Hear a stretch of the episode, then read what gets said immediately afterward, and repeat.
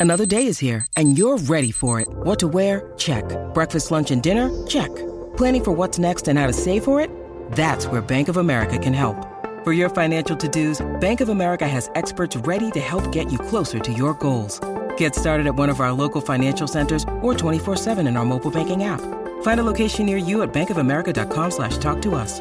What would you like the power to do? Mobile banking requires downloading the app and is only available for select devices. Message and data rates may apply. Bank of America and a member FDIC. Good risings. I'm Liz Earnshaw, and this is Hash It Out. This week, I am answering listener questions about being a caregiver. Caregivers are the people that take care of other people. Sometimes it's paid, sometimes it's unpaid. Today's listener question is from someone who is taking care of their mom. Their question is Dear Liz, how do I cope? I need energy for work, family, and myself, but my mom needs so much help. Trying to navigate all of those relationships is incredibly challenging. So, what I hear is that you are working, you have your own family, and you also are taking care of your mom. And I didn't hear in that question taking care of yourself. So, we also have to remember you have a relationship with yourself in a day, you only have 24 hours. We have the same 24 hours, but you are fitting a lot of things into your 24 hours. So you're trying to figure out how do I live up to expectations at work? How do I live up to expectations with my family? How do I live up to expectations and also need, you know, not just an expectation, but the need that my mother has or my family has. And I'm guessing you come last. You probably don't spend a ton of time thinking about what are my expectations for myself because you're taking care of so many people and you're completing so many tasks. I want to give you some tips on how to cope with all of that. First, you've got to build in a practice of self compassion. So, when Kristin Neff talks about self compassion, she includes three pillars it's first being able to have self kindness instead of self judgment. So let's say that you have a really busy day and you feel like you haven't fully been able to show up for all of these people that you love. Self judgment would be saying something like, I'm a terrible child. I haven't done what my mom needs. I'm failing my mom. Self kindness would be saying something like, Today was a really hard day for me. I wasn't able to do all the things I wanted to do, and that's really hard for me.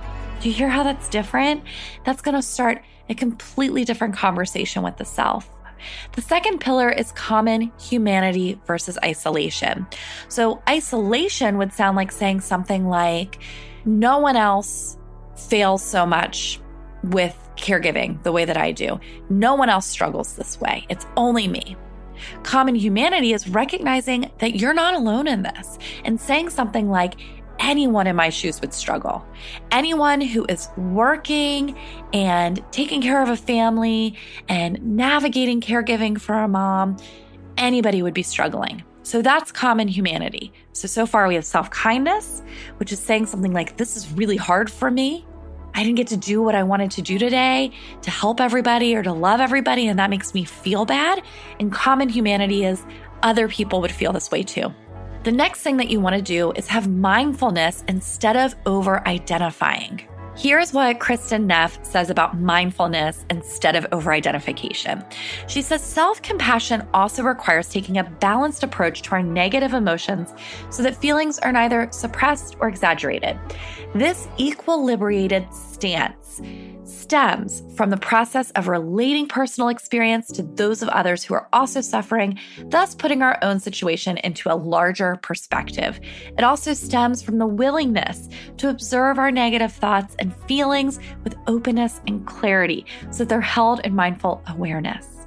Mindfulness is a non judgmental, receptive mind state in which one observes thoughts and feelings as they are without trying to suppress or deny them we can't ignore our pain and feel compassion for it at the same time. So, mindfulness requires that we don't over identify with the thoughts and feelings. That way, we're not caught up and swept away by the negative reactivity. So, that might be recognizing that maybe we're having a thought that we haven't done everything that we wish that we could have done.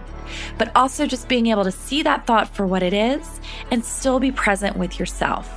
So, when you're navigating all of the things that you're navigating in your life and you're not able to do it all, and you feel exhausted and you feel like you've let somebody down, I want you to start with self compassion. And those three pillars are having loving kindness towards yourself, having a sense of common humanity, and just being mindful and being present with yourself. The next thing that I want you to explore is how comfortable am I with help? Accepting help can be really, really hard.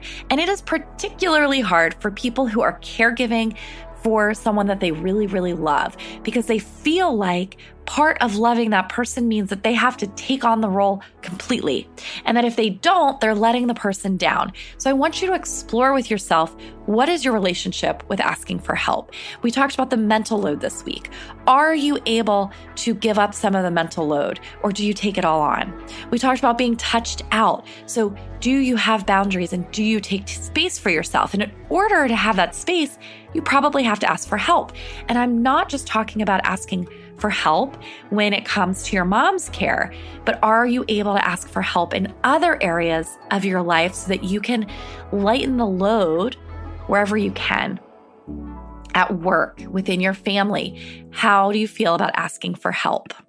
The next thing that I really would like you to do is to sit down and think about what you actually can provide and to create a realistic set of expectations for yourself and what you can provide.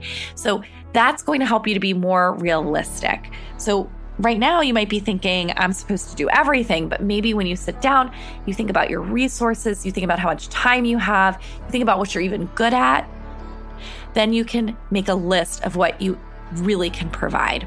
And then, of course, social support is so important. So, can you find a support group?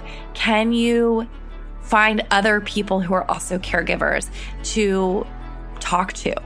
Can you make sure that your friends and your family understand what you're going through? As a recap, I want you to work on self compassion. I want you to explore your relationship with health. I want you to focus on what you're actually able to provide. And I want you to be connected to people who care about you so that somebody is caregiving on you and you're not the only one providing care.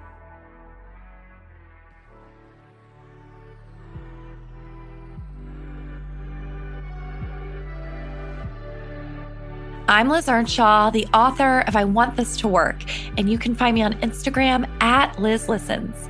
Thank you so much for listening to Good Risings. We love to hear from you, so please take a moment to leave us a review. Until next time, love on your loved ones, and when that gets hard, tune in to me to learn how to hash it out.